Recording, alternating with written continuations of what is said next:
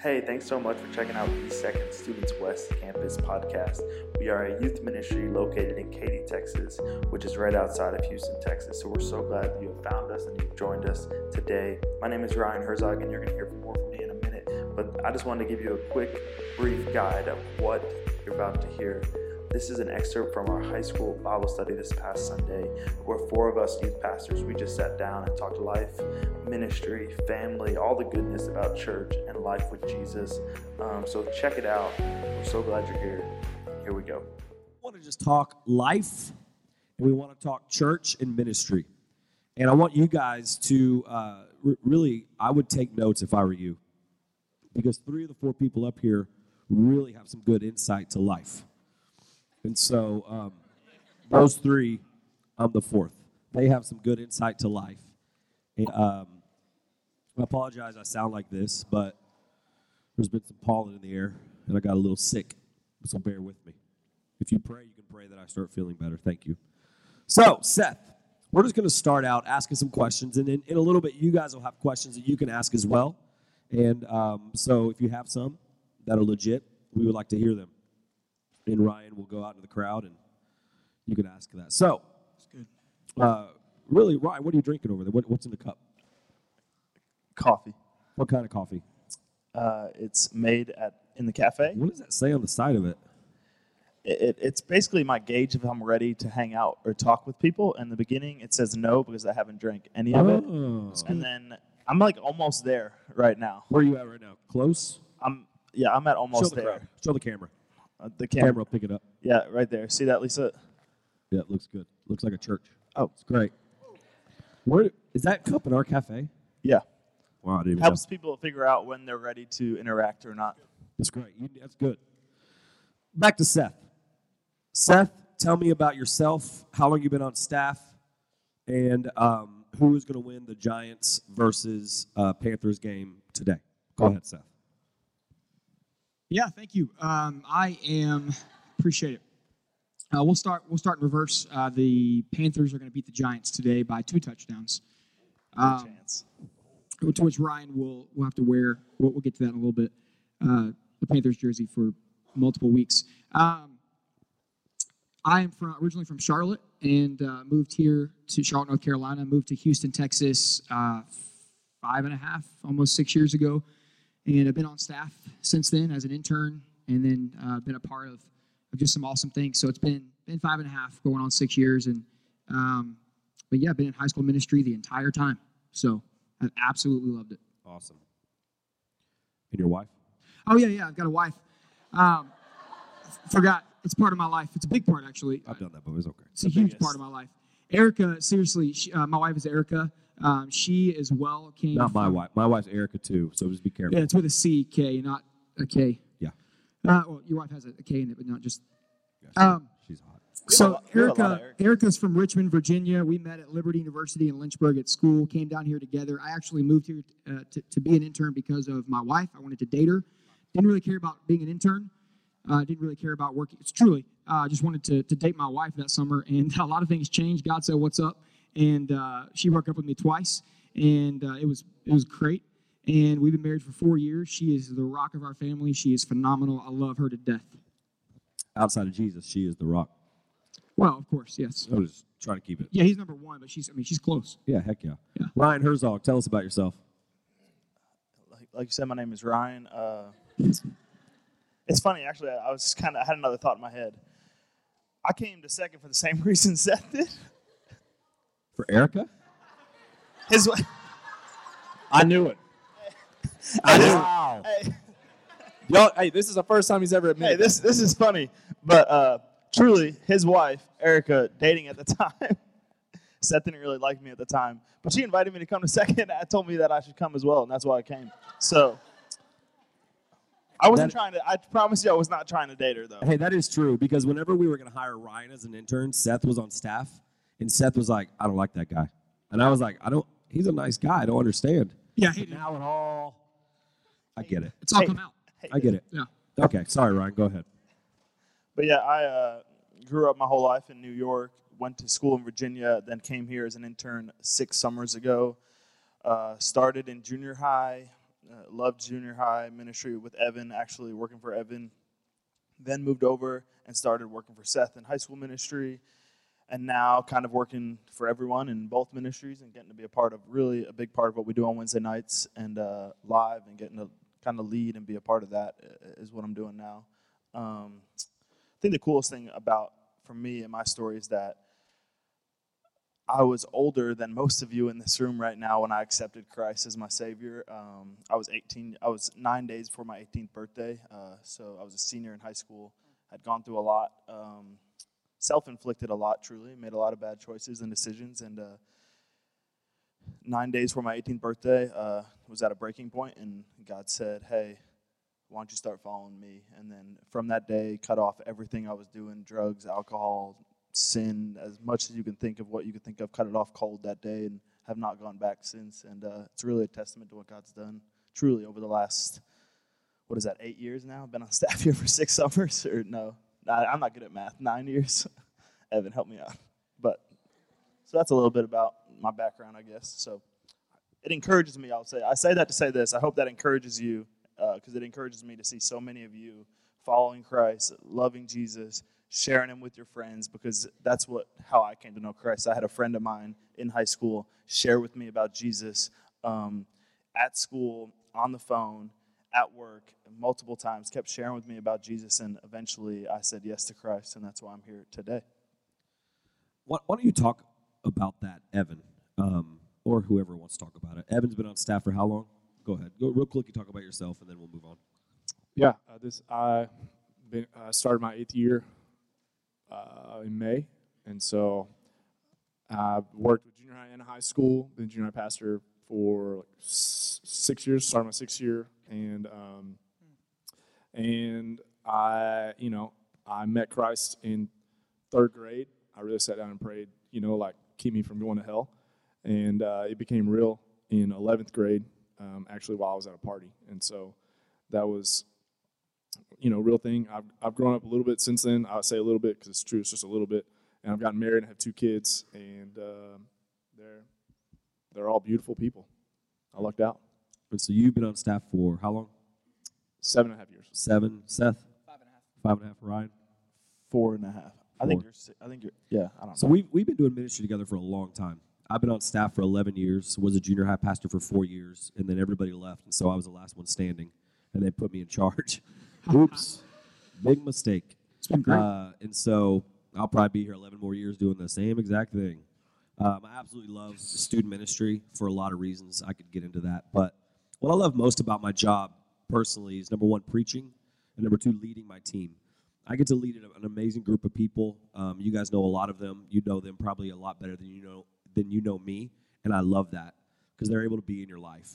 And so um, I want you guys to hear from all of us some different things about about life. Ryan, I want you to hit on leading people to Christ and not to church.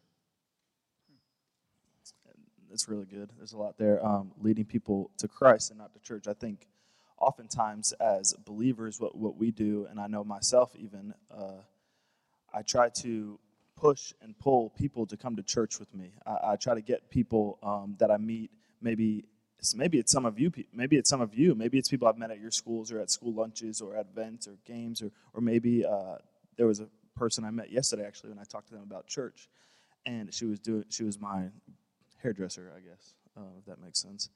But uh, and I and I talked to her a lot about church. Stop. I can't let you keep going. Don't say she's my hairdresser. Is that I don't know. Dude, is- that is like Girls go to a hairdresser. I'm gonna go to my hairdresser. sorry, sorry, Meredith. Where's like sports? What? I didn't know. Just you got your hair. Your hair? I got my haircut, haircut. lady. She's Sports my- lady that cut your hair. You went Was to it at her sports house? goods. My hair cutting lady. Hey, Your stylist. I, that's stylist. that's yeah. good. Stylist. Yeah. Sure. I have yeah, 'cause Go I have a clothes. As you were. Sorry. Say the lady that cut your hair.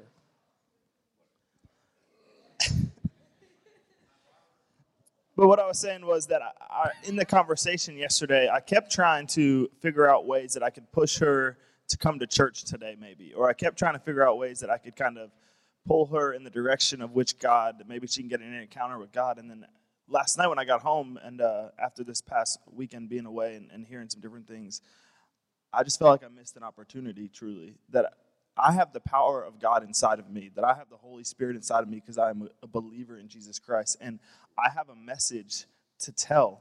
I, ha- I am I am a carrier of the gospel, of the good news, that it is my job not to bring people to church because the building's not going to do anything for anyone, but it's my job to show them who Jesus is. And I could have taken the opportunity in that moment to share Jesus, but instead I tried to share our church. And it goes both ways. I, I, I think that uh, I'm not telling you not to invite people to church. I, I, that's you need to do that. That's a good thing to do. But you have the power of God inside of you if you're a believer in Jesus Christ, and that's called the Holy Spirit. And He has given you abilities and talents and words to say and to share. And He's giving you truly, this is something I've learned from Michael, and he- he'll maybe even hit on this. He's given you a story. Each one of you have a story of what God's done in your life, and that's the most powerful thing that you can share with someone to then lead them to Christ. Because anyone can argue with the science of it, the the, all that big head knowledge people want to talk about, but they can't argue that one day when I was 17 years old that I was living a lifestyle of horrible sin and, and alcohol and drugs and all of this stuff, and I was wanted didn't want to be here. And then in a day, I began walking with Jesus, and my life was changed. I had a purpose, I had a hope, but you can't argue with that. And each, and I would encourage each of you that you have that story, and maybe it's not like mine, and it, it doesn't need to be like mine but you all have a story to tell and i would encourage you to share your story to, to share people to share with people about jesus and then invite them to church I, yeah, I, I think Evan, you want to hit on that at all? Sharing, uh, I forgot what the question was. Bringing people to Christ versus bringing people to church. Yeah, what you know, what I would say, even even when I was a, even when I was a, a, a young a young kid, it was all about getting people to church so the pastor could tell them about Christ. You know, um, and and I felt for a long time it was my job to bring my friends to church so my pastor could tell them about Christ because, uh, you know, I didn't truly understand that that it was my job to tell people about Christ. You know, uh, Christ didn't tell every every pastor, didn't give every pastor Matthew 28, the Great Commission. He gave everyone the Great Commission. And uh, it's, it's everyone's job to take the Great Commission on, on our shoulders because uh, Ephesians 2.10, you know, we, we are God's workmanship, that we are created in God's image. We are, are those bones from the dust that God breathed in the motion. We have his power. We have his spirit. And we, as the, the church, are the ones to carry Christ to everyone. that's good that's really good that's really good Hey, y'all are learning gold right there. I'm telling you, that is that is gold. Um, I, I, I really feel like don't look- don't look at it. it didn't happen it broke, it broke. Stupid phone. I forgot to say. My phone fell and I got stressed. Seth, what would you, uh, how would you compare this youth group, which is what this is, believe it or not, to your youth group growing up? Like, like tell us about your youth ministry experience growing up. In 30, Yes. 30 seconds, go. I'm just kidding. You can go all day. Here we go. No, uh, so growing up, I was a pastor's son and still am to, to, to this day. And my dad is a he's a worship pastor. Um, so I grew up in church, around church. Um, you know, I, I was kind of, in my opinion, just just had to be there. It wasn't really a choice in my mind at times for, for a lot of the, the, the times that I was there. Um, we, we moved around. My dad lost his job, so we went to a couple different churches growing up. Uh, but I spent my high school years at the same church. And throughout that, that time, a smaller church, um, you know, just a, kind of a, an old country church, if you will, smaller, um, but, but, but a great feel. The, the student ministry itself, um, there, there weren't many students involved. You know, there was nothing like this. I mean, this would have been, there, there was no thought of something like, like you guys being here on a Sunday morning. And, and so for me, number one, being the pastor's kid, you know, I felt like I had eyes on me. Um, also trying to kind of find myself in that. So I was always getting in trouble, uh, always doing crazy things around the church. You know, there was this, this sweet old lady that was a part of our church that would always scare. Uh, and I feel horrible about that now, but at the moment, in the in, during the, the times of What was that, her name? felt awesome. Her name was Miss Daisy. It's good. Miss Daisy. That's Beautiful name. also my dog's name. So you can tell I feel really horrible about that. And um, I had to name my dog after her. and she was blind wasn't she She had Wait, did you really? name she your was not blind. She had one eye that. His dog or Anyways, Wait, your dog has one eye or Miss Daisy? Miss Daisy. Miss Daisy had the keys to the church. Okay. See, you know, we would never do that here. But Miss Daisy, she unlocked the doors at 6 a.m. And, and I saw my dad scare her once, and I thought, that's awesome. I'm going to do that. Because my dad's an awesome, normal person. He loves to joke around. And so I was doing the same thing and would get in so much trouble. It was beautiful. Um, I turned the power off once uh, at church on a Wednesday night of the whole church. It was great. Um, people freaked out. It was like a stampede. It was awesome. Um, but but my, my youth ministry was difficult. Um, truly, I never really was able to connect. Number one, with a youth pastor because I had four youth pastors in four years of high school. Um, one left to go uh, do other type of ministry, another type of ministry in in the north. Uh, one um, had to, to move on from our church because of some sin in his life that uh, was found out uh, that came to light. Uh, the other two uh, had left to go to different churches as well, and so a lot of turnover there. And so I was never never able to really connect. Like I can't look back and go, man, there was one youth pastor or youth pastor in my life who spoke truth to me. It really, it really wasn't. And part of it was on me, but I think that that turnover as well was difficult. Um, and so I think I, you know, I don't know what this is like, you know, and I know that we have staff that come and go, but um, I, I would value that. And, and then also adult ministry or adult presence um, in our ministry was not a real thing. Like we didn't have adult leaders who led small groups. I mean, there were maybe two or three, and it was it was spotty if they were there or not. And so very difficult to, to connect um, with some type of person who could pour into my life. And then and then going along with that whole eyes are on me type feeling. And so it created this this difficult place in my life where I was a fake person. Yeah, and I want to encourage all of you. Um, and again, this isn't hey look at look at us, but it actually is. You guys have something so spe- so special. You have me. I've been here 11 years, as most of you were, you know, coming up through children's ministry. You have Evan has been here seven years, seven. Ryan five. Seth six, seven. Guys, that is rare. Let me, let me just tell you this: the average the, and I know that like people say, well, Michael's the youth pastor. Well, truly, we're all your youth pastors, and that, that goes into Meredith, and that goes into Kale, and that goes into Taylor, Tay Tay, and that goes into to everybody, Zach, and, and our, our whole team. And what you need to understand is that the, the average length of a youth pastor in a church is anybody know? Take a guess. I'm sorry. Three years, four years. If you get this right, I'll be so impressed. Seven months. The average length of a youth pastor at a church is seven months. And it's always been my goal to crush that stat, and I have. I've been doing youth ministry for 18 years. That's a long time, full time. Okay? And, and, and these guys, the same thing. People like, well, Michael, why don't you go and start another church, or why don't you go and be a senior pastor in another church? Why, and the truth is, I've had multiple options to do that, multiple options to go and be and take over a church and to do all this stuff. But the truth is, man, I, I don't really want to right now. God hasn't really made it clear that that's what I want to do because I see what God is doing in here and I see what He's doing through all of you and through my, my team that I love. This is my family. And so I want you to kind of remember that. As you guys graduate and you move on, you're going to be like, man, that was some good times.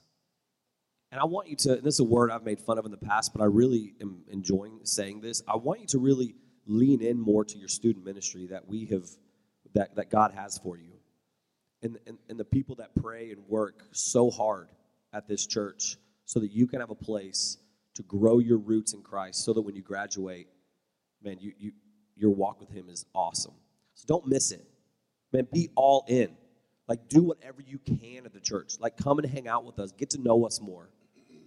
And so I, I just think it's so cool. You know, the, the same thing for me in youth ministry. Actually, not at all. I had one youth pastor growing up when I decided to go, and he was awesome. He changed my life. I wanted to be him. And, uh, and, and I guess I kind of got to. He was a little bit crazier than me, which is unbelievable. But I wanted to be like that guy. And that's the reason I'm in ministry, is because this guy named Louis Giglio was preaching. And uh, he said, if you want to go to ministry, stand up. And I stood up. I was like, oh no, what am I doing? And he said, if you're going to do this, you need to really do it. And I'm, and I'm still doing it. Just to, to play on that a little bit. Um, You watch Ryan, y'all watch body language, okay? Ryan, the whole time I was talking, was doing this, Ready to speak, man. Which got a word. means, and he was moving a little bit like, hey, You He got By the way, by the way, we have a cougar in the room. There's a cougar in the room. If you're a cougar, stand up. Oh, there you go. Sorry, I got. I don't know. I don't know what was going to happen in that moment. I was stressed. Brian, you still have a word. Let the real cougar stand up. There you go. Thank you. no, no, but, but That's I, funny. I'll look back on that and think that was funny. I thought Todd Taylor was going to stand up. Go ahead. what to say. No, Sorry. I can go. I'll jump in. And no, I've been hold doing it on, a I long got time. some. I got something good. I got something good. I promise. Can I go next after Ryan? I wanted to add on. I wanted to add on this. Truly, this is this is really good. Like you said, you've been doing this for 18 years. Been at Second Baptist Church 11 years. Loving students. Saw saw a lot of people come from really young, probably in this room. saw them. I think that part of that is the way that not just you lead our team, not just the way you lead our student ministry, but a bigger part of that is who you are outside of this building, who you are off of the stage how you lead yourself and your family on a daily basis in your walk with Christ. I, I want you to understand something. And he's probably would never say this, but the person that you see on the stage right now and the person you see on the stage on Wednesday nights is a off the stage is an even better if that even makes sense is a better Christian. His time with the Lord every day is amazing. Like you want to know about discipline, you want to know why he's able to speak and is anointed and blessed the way that he is on stage is because the way he lives his life off of the stage. And I think it's something that the three of us up here we try to model at times. We try to man, a lot of people want the stage, but they don't want to do the work when no one's watching in order to have the stage when everyone's watching. And this guy does. So I, I want you to share a little bit in this room, maybe a couple of things that you do on a weekly basis, on a daily basis, in your walk with God, in your life. I mean, it's not just your not just the spiritual stuff, but you do some physical stuff and things like that that have helped you maintain and uh, sustain your walk and your ministry uh, over the last 18 years. Thank you. Um, number one, when I wake up and my feet hit the floor, I, I pray. Number one, before I look at my phone, I, I, not every time, but most of the time. Um, once my feet hit the floor, or once I turn and I wake up, I am praying right there in that moment. Not out loud because I have a bear sleeping next to me. Her name is Erica. She's about four nine and could crush my soul if I wake her up. And so um, that's that's number one. I start my day with with him, and that's and I'm not you know I don't I don't like talking about this stuff, but you asked me to do it. Number uh, so so that's that's what I do. Now I've switched up my devotion time to not doing it at the church in the morning. I do it at my house. My wife has the, she bought me a little desk and a little light and all the stuff in my room so I can which I'm, I've been wanting for forever. I've never had that. And so for the past month, I've been able to read my Bible um, after I go to the bathroom. Um, I, I read my Bible uh, right there. And the reason for that is this, and I realize this, and you need to listen to this. I don't do it to be showy, but I want my kids and my wife to know that I'm spending time with the Lord. Because because that's the reason, one of the reasons I'm doing what I'm doing, because I always saw my grandfather reading the Bible, and I didn't know what that meant. And so now I'm able to do that. And it, again, it's not being showy, but it's being an example. And maybe you need to do that for your family. Maybe you need to be that example in reading the Bible. Um, I try to work out every day, and I have failed at that the past year and a half, and that's real. I'm being very honest with you. I've really struggled um, as far as working out, as far as an, an inward battle of eating. This is real life, and um, but I, I want to. I want to go work out, but I, I haven't done a good job of that. And um, before I get out of my truck, when I go work out, I always read Jesus Calling. Um, it's on. It's an app. I read it, and a lot of people say don't read that devotional because Jesus didn't say those things, and I tell them to shut up. I don't really care what you think. It's a great devotional. Um, during the day, I keep my head on a swivel, constantly looking for people that need Jesus. Constantly, and it, you can just tell when you're praying and you live in a and you live in a place of of discernment. You can know when people need Jesus, and you just ask them. You just ask them, "Hey, do you know Christ? Do you go to church? I mean, we were in Atlanta this past week and we asked our sweet waitress. She was from Katy, believe it or not. Like, what? She's in Atlanta. So, constantly looking for ways to share Christ. I don't get mad when I'm driving, ever. It's stu- if you get mad when you're driving, grow up. Adults, I hope this hits you real hard. Because the truth is, when you're in the car, you act like you're, you're not with Christ, but really, He's the same everywhere you are. I never get mad while I'm driving, ever. I don't say that to brag. I say that because that should change your life. Why? Who cares? It's not a big deal. You can't do anything about it except get shot. So I try to stay calm when I'm driving because I drive a lot. I tell you that because I feel like you want to know what I do. Yeah. I, I, it's something I do. I don't get mad when I drive. When I come to work, I love on my family. These people. I love on them. And that may be hard love. It may be like, hey, what are you doing? You need to go home and change your clothes, which I've done to my staff before. True. Yes, sir. It may be, what the did you say on stage the other day, Seth? It may be hard love, but it may be good love as well. Um, the way I structure my life is God, family, ministry. If you don't work in a church, it should be God, family, your job. God, family, your job. You should never work on Wednesdays as a teenager, and you should never work on Sundays as a teenager. Ever. Why? Because those are the most important days of your life when it comes to church, when it comes to your walk with the Lord. Don't work on Sundays and Wednesdays. And if, the, and if they don't hire you, say, sorry, I can't work here. When you're an adult, don't work on Sundays. Don't. If they don't hire you, okay. Because that's going to show you what's most important in your life, and God will honor that. Look at Chick fil A. They're not open on Sunday, and they're one of the best fast food chains in the country, and they're not open on Sunday. Don't work on Sunday. God took a day off. Your day off shouldn't be Monday. I'm sorry. It shouldn't be. I don't know what I'm saying. You know what I'm saying. God Family Ministry, when I go home at 5 o'clock or 4 o'clock or 3, whenever I get home, this thing is away from me. People try to call me, text me, all this stuff all the time. I will not answer it unless I can. You can call me. I may not answer, and it may make you mad. I do not care because I'm with my family. I'll call you back. It's 2018, and if I can answer it, I do. But I'm not available to everybody 24 7 like some pastors are. Understand this. I'm not going to lose my family by saving yours. We had a girl commit suicide that was in our ministry two years ago. She committed suicide this past weekend. Horrible. I'd been gone for a week. Did I go to her house yesterday? I didn't. I went to my house to spend time with my family. We will go to her house today. God Family Ministry. Before I go to bed, my wife and I go to bed at the same exact time every single night. We lay down in the bed at the same time. We've been doing that for eight years now. I don't stay in the living room and watch sports. I don't play video games at all because I'm not a child. I spend time with my family. I spend time with my wife. And we go to bed at the same exact time. And before we fall asleep, every single night for the past eight years, as long as we've been together, I kiss her on the forehead. I pray for her most of the time, most of the time, not all the time. And I say, I love you. And we go to sleep.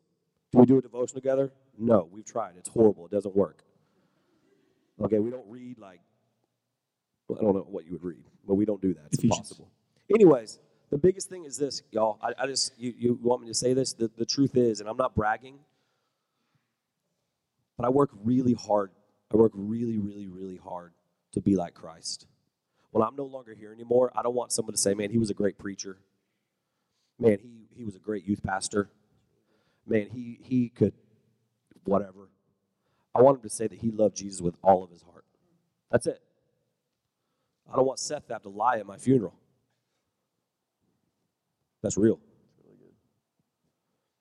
You're not going to see me at a bar drinking alcohol. You're not going to see me. You're not going to see me at. I don't know what else other things there are. I mean, I just this is this is how I am. As far as like, you know, I try to. Well, I'll shut up. That's it. That's all I got. I took that took way. That took thirty minutes. It's good. I think it's really, really good. Um, one of the things that I stood out to me most, truly, I said this, and I don't want to hog this at all, but um, talked about Wednesdays and Sundays for them, about how making that a priority. I think that that's something that I've found in my life as I make habits, and um, priorities in my life. Um, I'm about to get married. I didn't mention that in the beginning, but in February. And one of the things, um, this couple, this past weekend, I think it was, Evan's son had a birthday party on Saturday morning. And uh, one of the things I'm building, I try to build into my life is that on Saturdays, Saturday mornings is going to be a time for me and my family. That's how, that's how it was when I grew up, but that's, that's something that I'm going to build into my life. And I know I'm not married yet and I don't have kids, and there's going to be a lot that goes into that. But, but now, it's about building habits in your life that are going to sustain over time, that are going to help you be like Christ. Um, and how and that starts now. And, and you've heard this before. It, it goes with dating. I mean, you've heard this from the stage before. When you just date and break up and date and break up, date and break up, what are you doing? You're practicing divorce. That's all you're doing. So build habits now in your life. I wish, I wish someone would have told me this when I was 16. Build habits now in your life that protect your relationship with Christ and make it number one. Build habits now. Evan, if you could tell your 15 year old self anything, what, what, what would you say?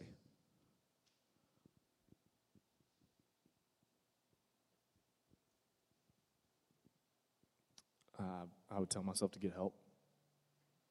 Honestly, I mean, as a as a 15 year old, um, I I'd been struggling with um, you know a lot of things for multiple years, and um, the deepest rooted sin that will forever be a part of my life, will forever be um, in you know who I am and part of my testimony. You know, had been in my life for four years at this time, and uh, I would I would scream and yell and probably punch myself in the face and say, "Get help." You, you know, you, you're not in it alone. What was it? It was pornography.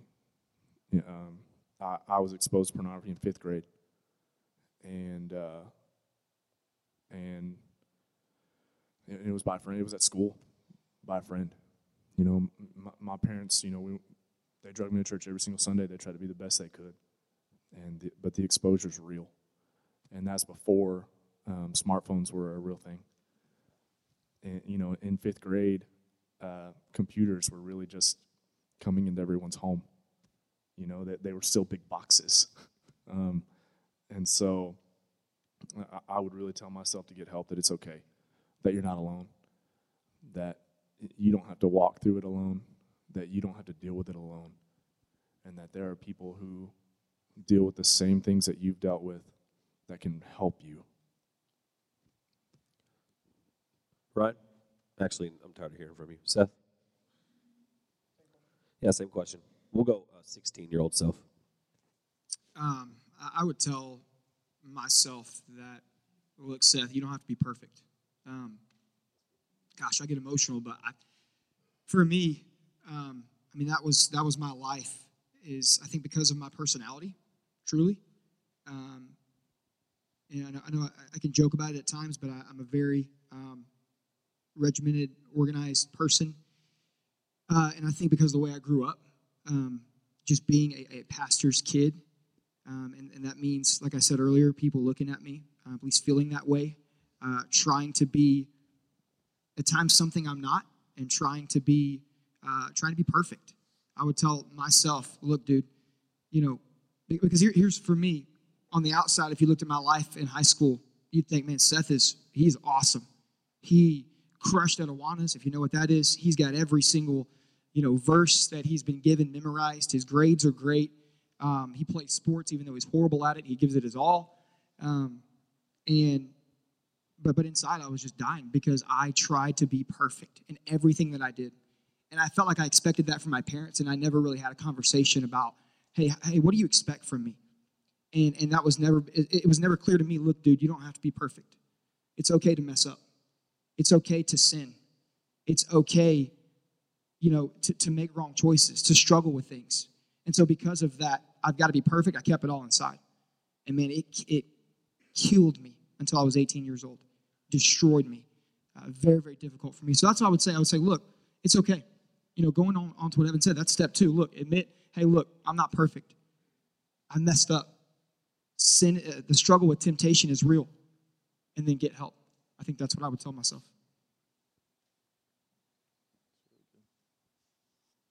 Um, when did you like with with the pornography? Um, when did that kind of? When did you stop? Like when is that really like you've realized, man, I I need to really work on this. Like what what happened back in the day that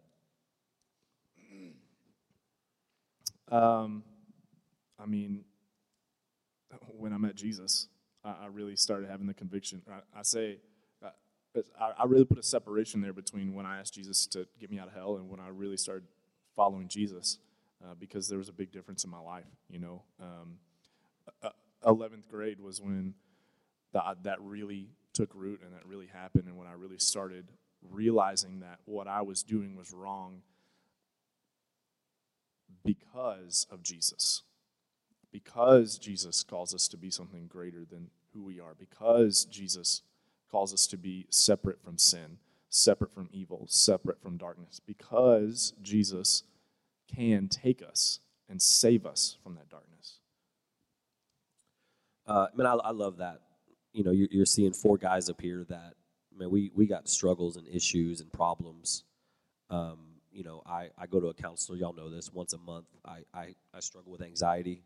Um, I haven't told everybody this, but I, I do. I struggle with anxiety, and I'm on medication for it. That's probably the first time I've said that from the stage. Um, social anxiety disorder is what I struggle with, which is unbelievable because that means I don't like to be around large crowds. And it just, it, it, but I'm doing so much better with it, like seriously recovering like crazy.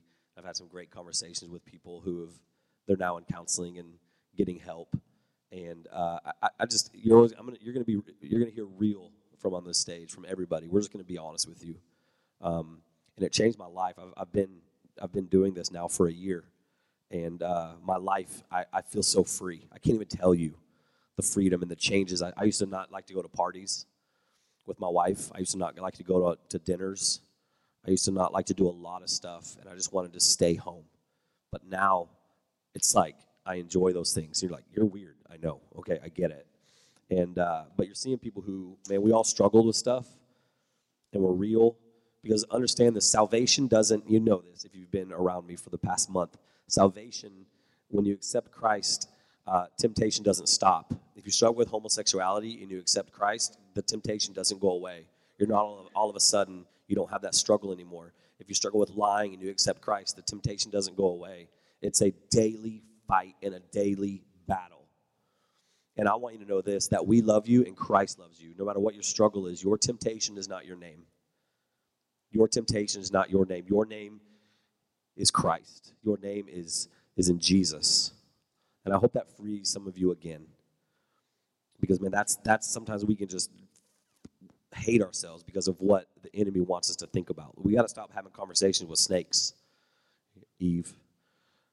You know, we we got to stop. Hey, Ryan, answer this question or answer this. I don't know. I don't know how to say this. Um, isolation creates burnout. Isolation. When I say that, and I want you to think, um, I, I, I want you to think technology in that in that question. Isolation creates burnout, not just in ministry, um, but with your walk with the We're created for community. Yeah, um, it's it's true. I mean, we are created to be together. I mean, we saw that in the beginning. Uh, uh, Michael just talked about Adam and Eve a little bit at live. If you were there, that, that that we were created to be in community. We're created to be together. That's why this place on Sunday morning has such a purpose. Um, maybe you just come and you just hang out, but that's creating purpose because you're designed to do life together. You're not designed to do it by yourself. And I think, as you talked about, you, you said with technology a little bit, um, we think that this is connecting us with people, but really what this is doing is it's isolating us.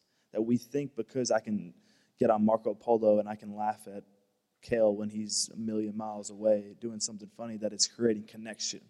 No, no, no. I would tell you that's actually isolating you because what it's doing is it's allowing you to look it's it's letting you look down not really talk to anybody not have communication with anybody and i can just talk to a screen rather than to a human we did this the, the other night. We we kind of looked at our screen time, uh, and that's an app if you have an iPhone, um, or it's a part of your phone, and you can look at your screen time and you can see where you're spending your time on your phone. How many times you pick it up? You know what? I, as I've looked at it, and not just this week, but in the past, I've seen that I, I pick up my phone, and I, I don't want to look at it right now because it'll make me mad again. But I pick up my phone almost 18 times an hour on average. Pick it up. That like sometimes it's just like this once, or sometimes I'm, I'm on it for like 10 minutes or 15 minutes. And I think that I find that I don't like conversations with people. So what do I do? Is I pick up my phone. I go to Twitter and I think I'm having community there. I think that I'm. I spent eight hours in the last week, and which is Evan is smart at math, so he could tell you the overall hours that there is for, without with me being awake. So eight awake hours on Instagram last week. I did, Ryan. That's that's not good. That's not creating community. That's not helping me walk in my relationship with God. That's not helping me to interact with people and to grow and to learn with people. I've learned more sitting with people than I've ever li- learned reading the Bible on my phone. That, that's true. That some people I just read the Bible on my phone. No, I don't do that, but that's not. You're supposed to be with people, do life with people. That's why small groups. That's why we do them in this room. And maybe you've never, maybe you've never been told that. Maybe this is a reminder for you. That's why you do. That's why we do small groups in here. We want to give you an opportunity to sit around, not just to answer questions that are on a page that maybe you don't even understand, but we want you to sit around and to, to, talk life with each other and to understand that each one of you have struggles and, and truly to understand that your small group leader has struggles but they've also walked through a lot of the struggles you have. And their purpose and their goal is to help you that you don't have to walk down those same paths. And maybe when you do that you know what they're going to do? They're going to come up next to you and they're going to put their arm around you and say hey we're going to walk through this together. See this is i don't even know if this is on topic but what we like to do as people and especially as pastors is, is we like to get up and we like to say hey i see your life and i'm going to start pulling you maybe this way and i'm going to pull you that i want you to get out of this sin or i want to pull you to get out of what you're doing. Or maybe i'm just going to it's not a pull it's a push. I need to push you out of your sin. And that's what we do as friends at time. Maybe if you have friends that are non-believers that's what you do. No no no i think the bible teaches us the Bible says, hey, if you see someone that maybe is struggling or, or, or, is having a hard time, the Bible doesn't say to push or to pull. The Bible says, hey, why don't you sit down in their life? Why don't you put your arm around them and say, hey, I, I know you got some struggles and some pain, but we're going to walk through this thing together. Uh, uh, that's what it's about. And that's why we we do this thing called small groups. Is we want to give you an opportunity to walk together in life, to work through issues, to get through things. Because we got issues. I mean, I've been on staff for like I said, five years, and there's been real issues. I, remember the day my grandfather passed away, one of the biggest role models in my entire life, and I sat upstairs in an office and I cried, and I was upset and I was broken. I'm getting emotional thinking about it. No one really said anything. I walked into his office and I'm getting emotional. He didn't really say anything. He didn't say it's going to be okay. He didn't say, hey, you're going to get through this. You know what he did? He put his arm around me. And he said, It's not going to be okay at the moment. It's going to be hard. It's going to be difficult but hey, we're going to get through this thing together, and we're going to walk through it together. And, and that's why we that's why we do this on Sunday morning. Uh, we have to be willing to walk with people that are standing next to us, because if not, we get on Instagram and we're like, man, th- this person's life is so cool, mine is so boring. Like, if you're an adult and you own a home and you get on and you see like Chip and Joanna Gaines' home, you're like, man, my life sucks. Look at their house. They got shiplap. I don't even know what that is. But that, we're not meant, that, that's not what it's meant. It's meant for us to do life together. And what this does is that it isolates us and it helps us to compare to something that's not real. And when you really live life with people and you're real with people, then you get to see God. You get to grow in your relationship. You get to walk together. So I, I don't know if that answers the question, but. That was good feel like I should sit by Evan now after that whole thing. That's a good point. That was good. Really, Ryan, I'm, I'm super proud of you. It's good. Um,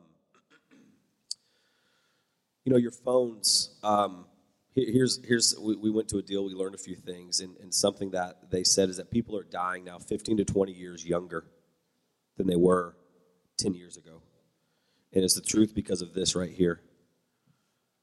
Is because so many people we are actually just just working and living on these devices, and they are killing us legit. They are hurting our minds and our brains. I don't allow my kids to play with an iPad. You want to see someone who you, you want to see someone really mad at a restaurant? Watch me when the family next to me has two kids and their kids are on their freaking iPhones or iPads with headphones on. You lazy parents. I feel that with all my heart. Somebody like that guy's a jerk.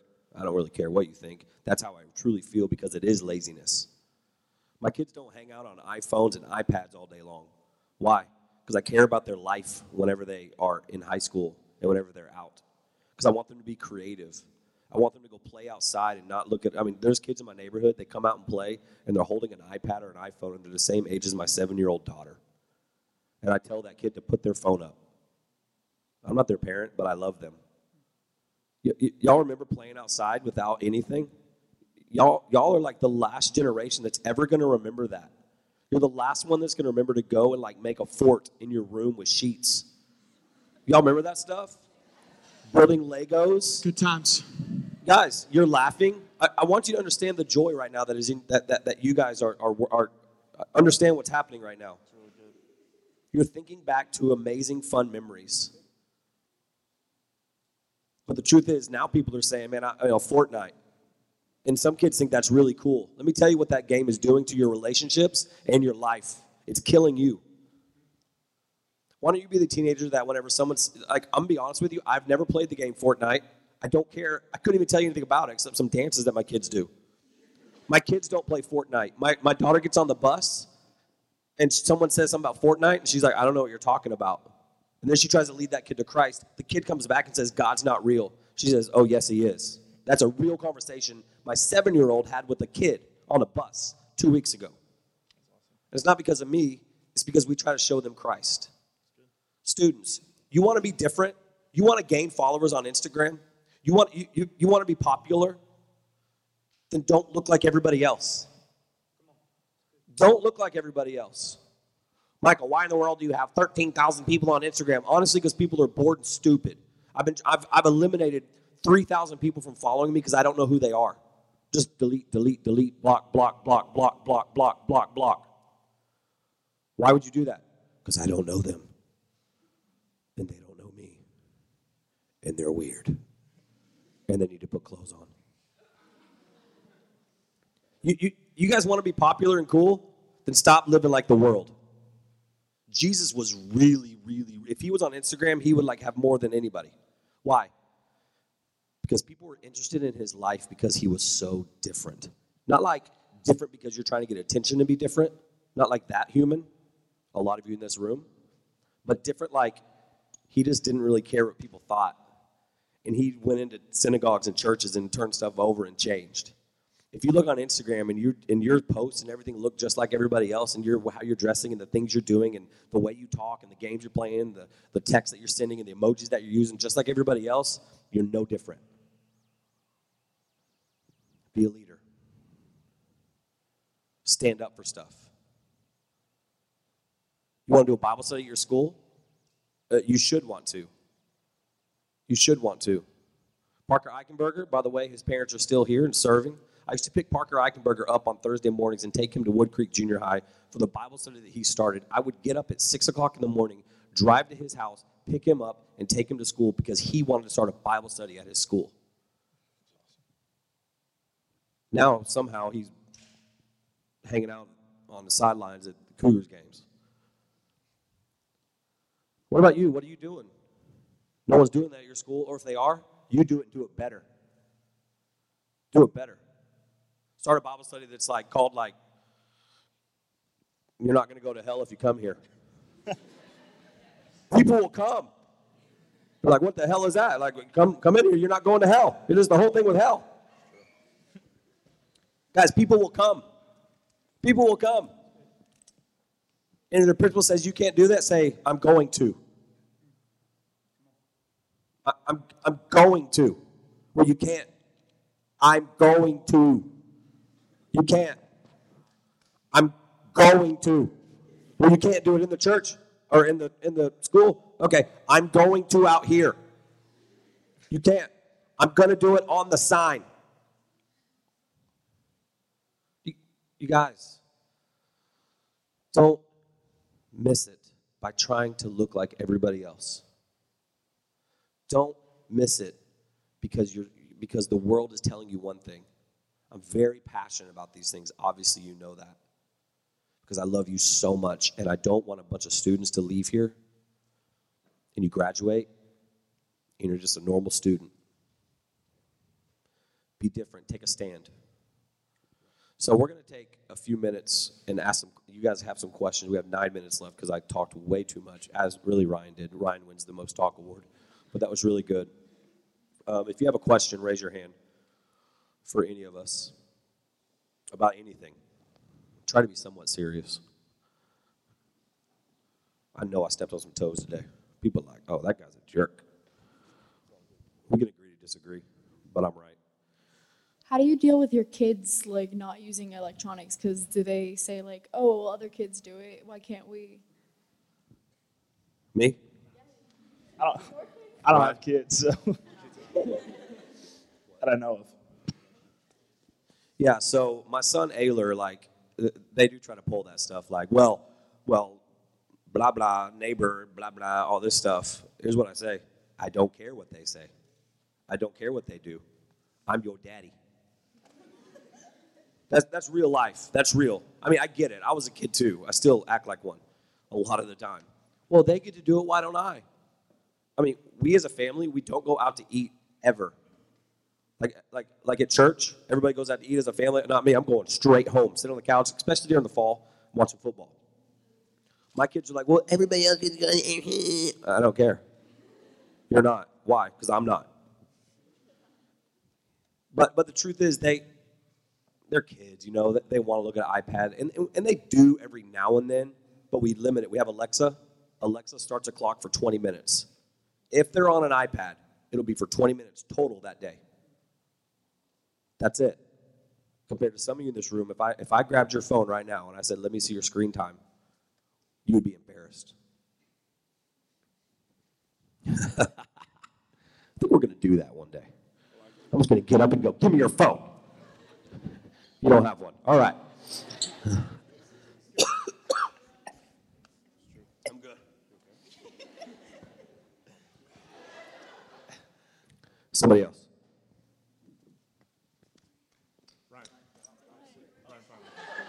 I thought it was pointing somewhere else. Evan, how'd you stop, man? Um, how what um, what what did you did you like set goals or like what, how'd you how'd you stop?